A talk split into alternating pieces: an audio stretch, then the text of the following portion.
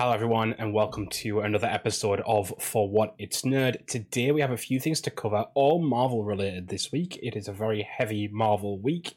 Um, and yeah, there's a lot going on this week, Marvel wise. Uh, both, um, I, I don't even know how to describe it, like TV, trailers, movies. There's a lot going on. Um, posters as well. That's a big one.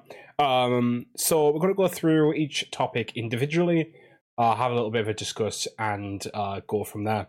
First off, the Deadpool trailer that we were discussing last week obviously dropped not long after the podcast aired.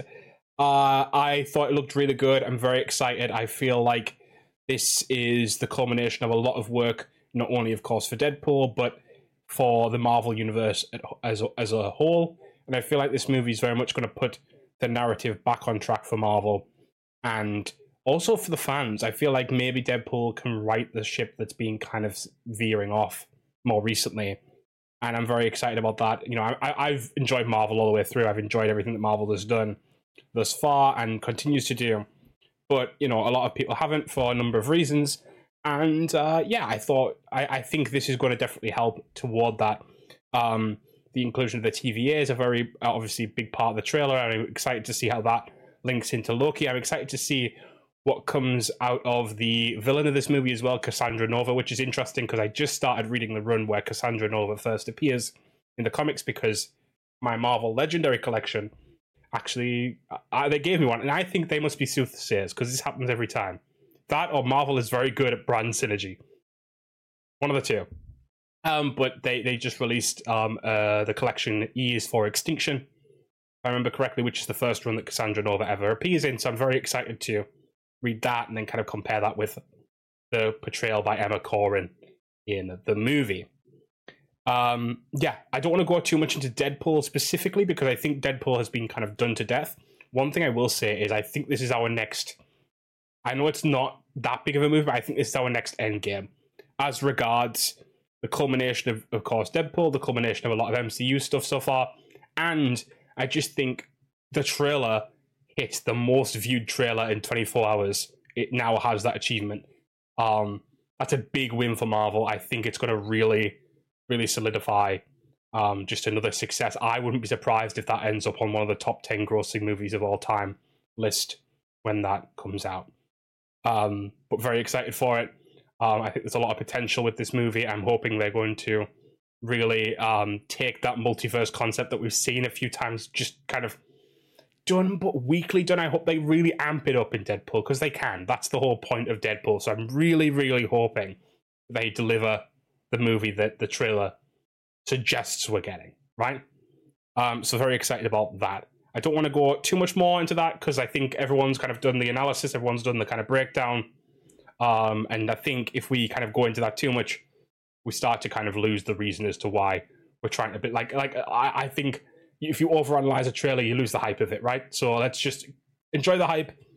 Look forward to the movie. It's not long until the movie comes out now, so steam steaming ahead towards that now. And this is the only release for Marvel um, proper, the MCU proper in the cinema this year. So in the cinemas this year, so that's going to be a real big event. I think everyone should look forward to that. Now that happened on the Sunday. On the Wednesday, Valentine's Day, we got a very like this is the biggest treat you could have given me ever, which was the Fantastic Four reveal for the actors of the, F, the Fantastic Four in the MCU through a Valentine's Day poster. And I think this is a really interesting marketing tool because it kind of suggests the movie is going to be a different take because it's about familial love. It's about like it's about like you know this group of it's like family, right? And you kind of get that across the poster. The poster is gorgeous, by the way. Love the colors, love the pastels, very 60s vibe, which of course the movie looks like it's going to be set in about 1963, that sort of area, which everyone's been making reference to that line in Doctor Strange where they see um, John Krasinski as Mr. Fantastic, and they, Doctor Strange says, "Oh, you know, didn't you shot in the '60s?" I'm wondering if perhaps there's like an implication that Doctor Strange did kind of was kind of aware of a Fantastic Four just got confused that they weren't a band; it was the scientific group or whatever. But the, the, the outfits look great. The castings, let's discuss the castings. So, Pedro Pascal as Mr. Fantastic. I don't know how to feel about this one. I like Pedro Pascal as an actor. I think he's a versatile actor. I think he has a sensitivity for the roles he's playing. He knows how to play, you know, um, more sensitive, less sensitive. You know, he, he has an understanding of roles, and he, he's not just like, in the nicest possible way, he's not um, a, like he's not like a, a, a person who always plays himself.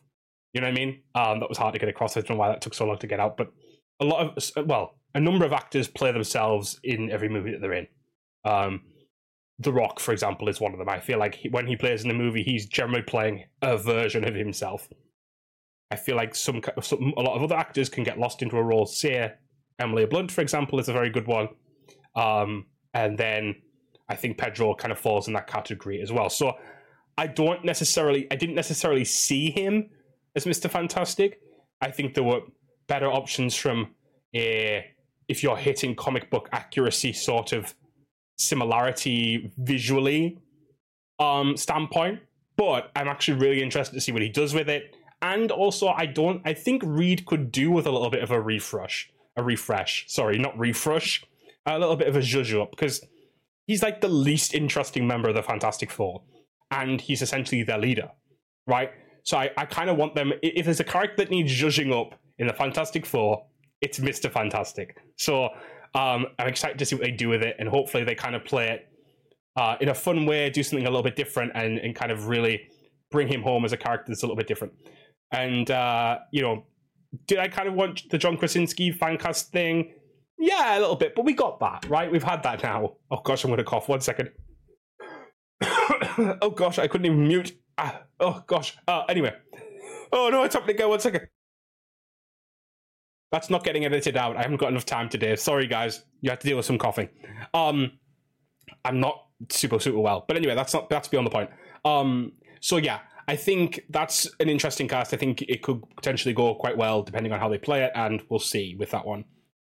The next one, I think, is stellar casting. I'm really interested to see what she does with this role because I think Invisible Woman is such a strong magnetic character, which is ironic because of her powers, and not at all magnetic, but you know what I mean.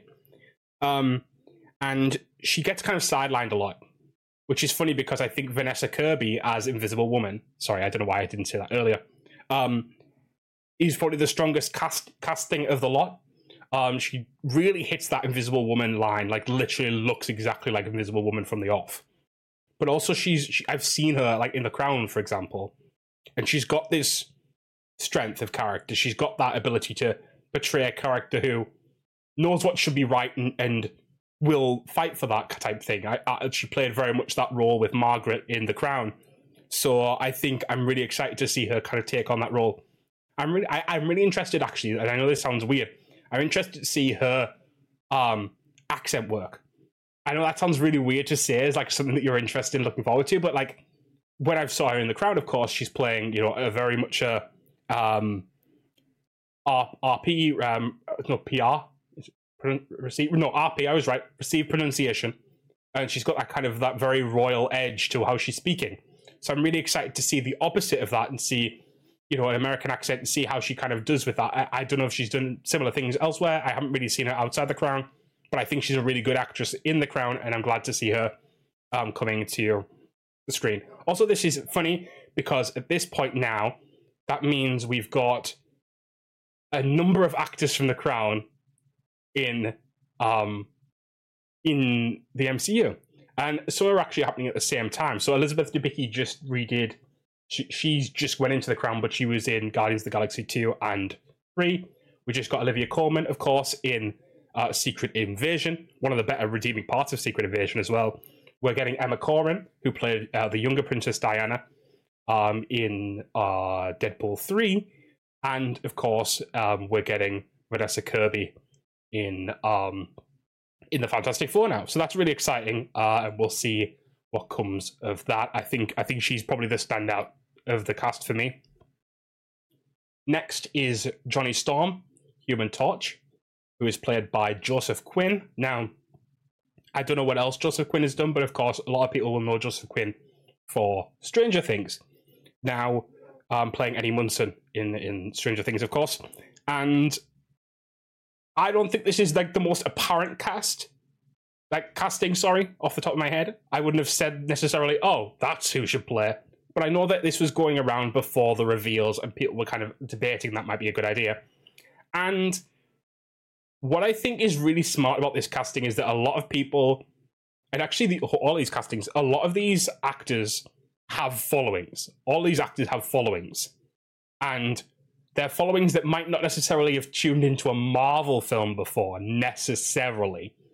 Or maybe have tuned out of Marvel, Marvel, Marvel, should I say, in recent months, and are now going to tune back in because of these actors. And I think this, that was really smart that each of these actors has a potential different crowd to bring into this movie. You know, Pedro, the Mando people, or the Game of Thrones people, or the Last of Us people Vanessa Kirby, the Crown people, or maybe if you, if you, I think she's been in a Fast and Furious movie as well. One, it was Hobbs & Shaw or one of them. Again, like some of these overlap, of course, but you know that. And then Joseph Quinn, of course, bringing in the Stranger Things group, or should I say the Stranger Things girlies? Um, I'm kidding. Um, uh, and then of course uh, Ebon Moss-Bachrach, um, which which which we'll get onto that because there's a lot to say about Ebon um, as Thing, which I, I I know I was going through them systematically, but whilst we are on that point, very interested about that one because I think that's going to cause a little bit of an issue for me personally. But we'll get back to that because uh, there's a, there's a lot of good about Ebon. There's a lot of well, not a lot of bad, but there's something that I'm kind of nah, um, and I'm kind of like not super happy with as a general rule. But um, back to Joseph Quinn.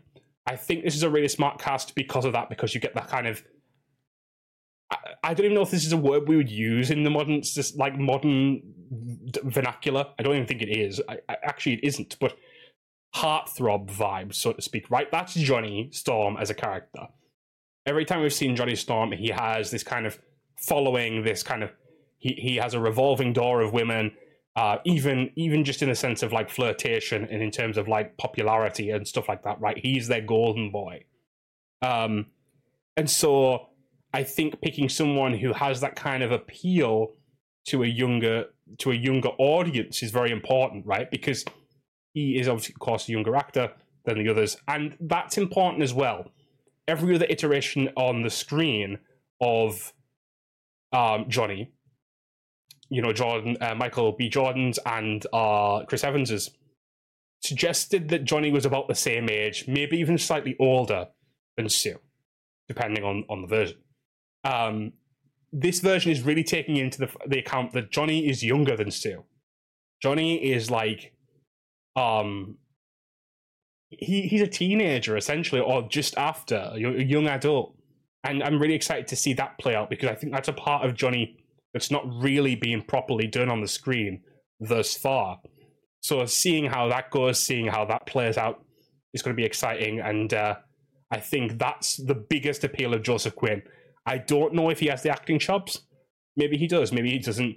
I don't think that matters too much for a character like Johnny. He doesn't really have, or at least in this first movie, doesn't really need like infinite amounts of depth because I think you're going to have that character be um, a little bit more vapid on the surface, a little less um, like like a smaller amount of emotional range, and then you're kind of going to build on that. So I think maybe the first movie that'll pass off really well.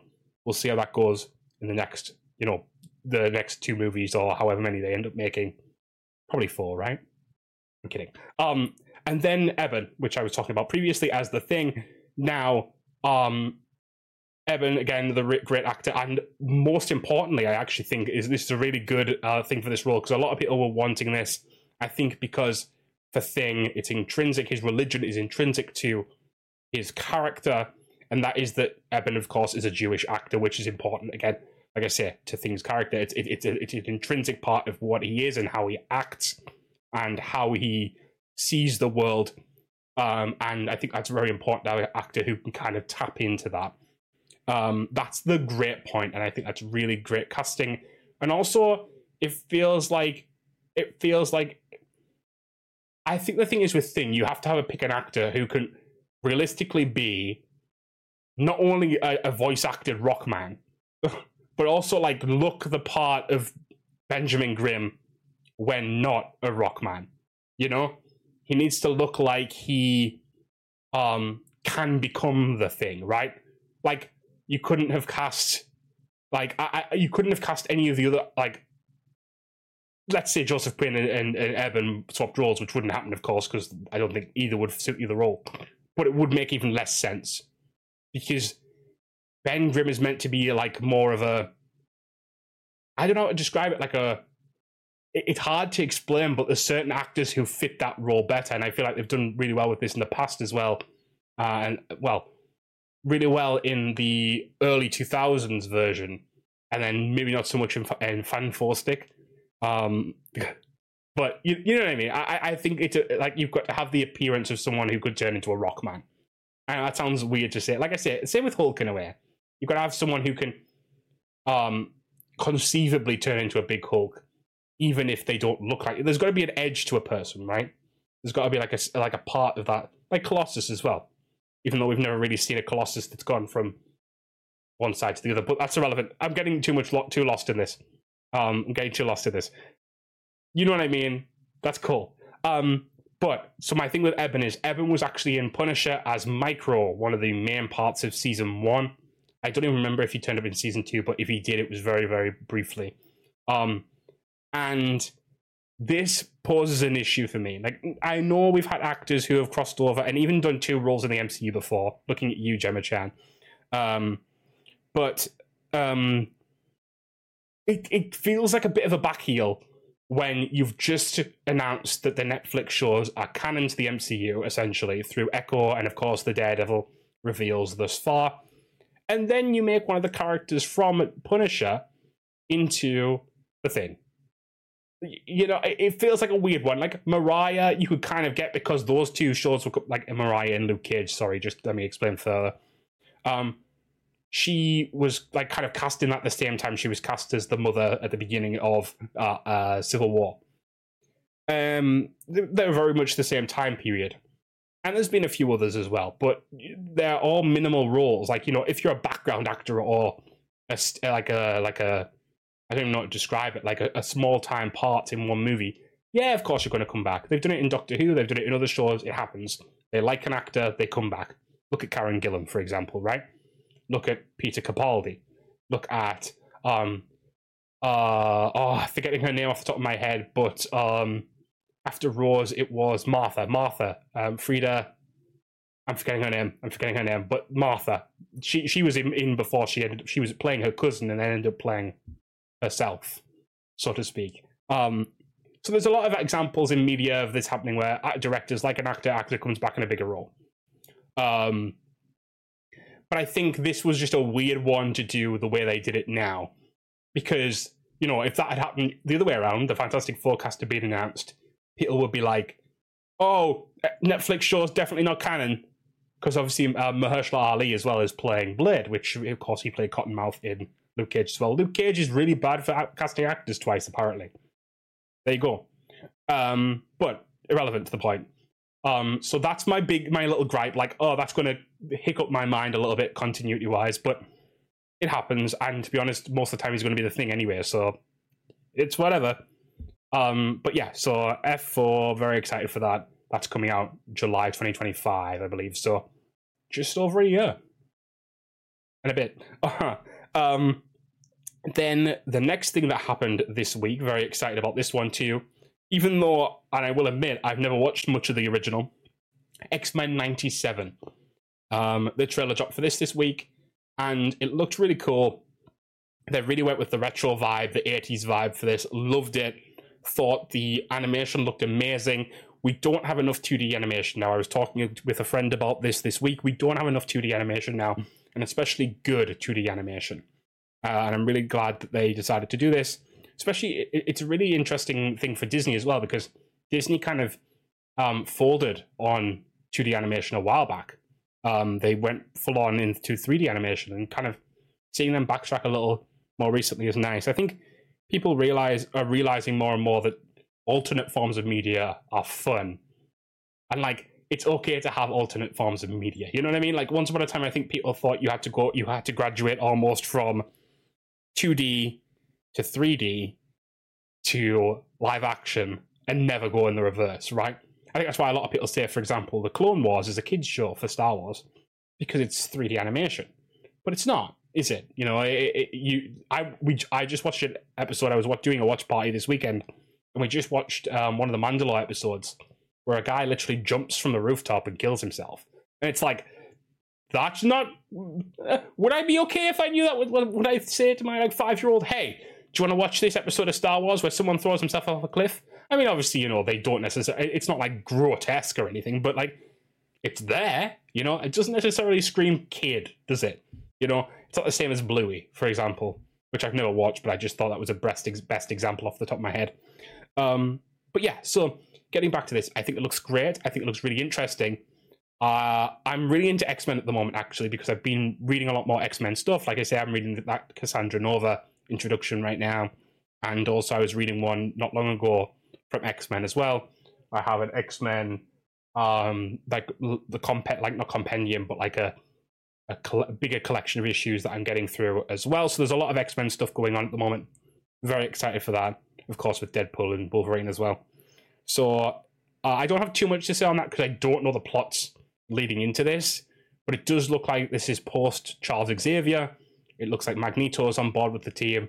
Uh, it'll be an interesting take I think, and interesting to see um, these characters in kind of what looks like. I do believe they've done a lot of the bigger storylines from X Men stuff previously, so it'll be interesting to see the kind of storylines they do in this show as well. And of course, what is actually probably the most interesting thing is that one of the characters who was made for the show and originally Morph is back in this, of course, and um, that'll be really interesting to see as well because I think it's nice to. I mean, Harley Quinn, for example, again going DC for a second. Harley Quinn was a character who became, well, was was conceived for a show and then became the character that she is today, and maybe Morph now could become something much bigger because of X Men '97. So, who knows? Now, those are rounded off, and we've already kind of hit a 22 minute mark, so we actually have a lot still to go, and that is Madame Web the movie that's just come out this week from Sony, obviously a Marvel movie all the same, following Madame Web, Cassandra Webb, um, and her neophytes in a way, I guess. So the movie revolves around um, her um, dealing with Ezekiel Sims, who essentially wants to live for a long, long time using this spider, doesn't want to be killed by the spider people, etc., etc. Um, and I have to say, I don't think this movie is as bad as people are making it out to be. I think all of the actresses did a really good job in their roles, despite the movie giving them sometimes wooden dialogue and despite some slow pacing in parts. Um, I do think they should have suited up, and I do think that I, I this is an interesting one. I think the movie should have been longer, but I think a lot of the stuff that's in the movie currently should have been shorter and there should have been a third act because I don't really feel like this movie had a third act. I feel like there's a midpoint in the movie where Dakota Johnson's Madame Web, of course, goes to Peru and then comes back from Peru and everything's changed. I feel like th- those are the two acts of the movie. I don't know if people would agree with me with that, but I think it's basically a two act film. I think it could have done with a third act, and I think that at the end of the second act, the heroes should have got their powers and suited and booted then because you really don't see them suited and booted in this movie, and it's weird. I also think some of the design choices for those suits and um, for Madame Web at the end of the movie were horrendous. Um, didn't look great. But this is what I think redeems those things as well. And that is this movie is set in 2003. And I know we're in 2024. I know that. But I feel like if the movie if this movie were released in 2003, I think it would be seen as better now than it is better then than it is now. And what I mean by that is it feels like a 2003 movie. It feels as if someone made this movie back then and didn't release it for 21 years. Like literally. And I don't think that's a bad thing. I, I, that sound, I, I know this is wilding, I know that, but like just keep with me for a second it's nice to have a movie that's at a different pace to most Marvel movies. It's nice to have a movie that isn't all CGI and crazy stuff. And yes, there's CGI in this movie, but you know what I mean. It's nice to see a movie that is a little bit more cerebral with its plot and it's nice to see a movie that's a little bit more ground level, which a lot of you keep complaining about Marvel wise, by the way. Um, it's a little bit more real. It's a little bit more realistic within reason, and at points, and it's not necessarily this, but at points it's almost pseudo thriller, and I actually kind of like that. I kind of like the the the time timey wiminess of it in a way, and like there's certain moments like that really do feel eerie and feel spider like, spider sense like. I know that sounds silly to say again, but it's true. I will say sometimes the sound mixing was a little bit off, especially in some of those um, dream-like, uh, timey-wimey sequences. Um, and I do think some of the stuff, um, especially the villain, by the way, Ezekiel Sims, I did not enjoy Ezekiel in this movie at all. He felt very one-dimensional. He felt very, um, I don't know how to describe it. His plot was not near non near like nothing, and he just was like complaining about all his stuff for no reason. And then he had this woman in the chair, so to speak, who wasn't basically a character at all, who seemed to have reservations but then did nothing about it, and was just basically a more annoying ver- version of Felicity from CW's Arrow. Um, I'm kidding. I'm kidding. That was just it. Had to. Yeah, I, I had to. I had to say it. Um, no, I, I, this movie is not a good movie. I'm not saying it's a great movie. I do think it's a lot better than people are giving it credit for. And if someone asked me, would you like to see that movie again? I wouldn't be against it. I don't think I'd go and watch it. But I think if someone said, hey, this movie's on, do you want to watch it? Yeah, maybe. I also th- wouldn't be against seeing these characters show up again. And I do think we're poised to see that because, again, this movie's set in 2003. We're kind of heading into this, like, big crossover MCU wise. Could we see some more Sony characters come over for that? Potentially, yes, we could. So, uh, very excited um, to see more of them. Actually, I I, I do think that's true. I, I don't think I'm not lying with that. I think I think with a better script, uh, in better circumstances, those actresses in those roles could do great things. You know, I even think it would be great as like a TV show potentially, like a six part series or something. Um, but yeah, please clean up the outfits. Please clean up the storyline. Get writers who could actually write a decent movie, decent dialogue at least, um, and get a more compelling villain. Because you, you you reduced someone who is about finding all these spider totems and stuff to like, I want to live forever, and that was it. Like that's that's done before. Palpatine did that years ago. Okay, people. Like you know, literally, he did that in in Rise of Skywalker five years ago, and even before then. But you know what I mean. Um, in the comics, way back when, but you know, there's other characters who did the same thing. The, the immortality thing. It, it's it's done. It's done. You could have at least added something different. But no, you didn't, did you? Oh, no, I'm kidding. but yeah, so I don't think it's as bad as people make out. I do think there's a lot of issues with the movie. I do think a lot of the things that people are saying is valid. I just don't think those necessarily add up to a bad experience. I think I enjoyed this movie more than I will Morbius when I eventually watch it because I re- literally did not watch Morbius because I knew that everyone was just saying how bad it was and it was such a meme. Didn't even touch it. I think I'll enjoy this movie. I've enjoyed this movie more than I will enjoy Morbius when I get around to finally watching that um, one day. Um, but yeah, so with that, we've probably done the longest uh, episode of the podcast we've done in a long while. Let me know you guys' thoughts on these topics. Um, and as always, I thank you guys for watching. I thank you guys for hanging out. Uh, we're actually coming up on episode 150 soon, or at least video 150, which, um, I, yeah, it might be just video 150, so it might not be episode 150 of the podcast. That would be next year, I think, probably now. But anyway, what I'm saying is we will definitely be trying to do something uh, interesting for that. Also, next week's episode will be discussing the Bad Batch, I believe, because I think that's out by the time the next episode comes out. So we'll be discussing the Bad Batch, which is the final season, of course. So keep an eye out for that. That, of course, is the Star Wars show in case people are confused as to what I'm talking about. Um, and we will uh, we'll come back then. So thank you guys in the meantime, and have a great rest of your week. Uh, start of your week. I'm all over the place. Bye, guys.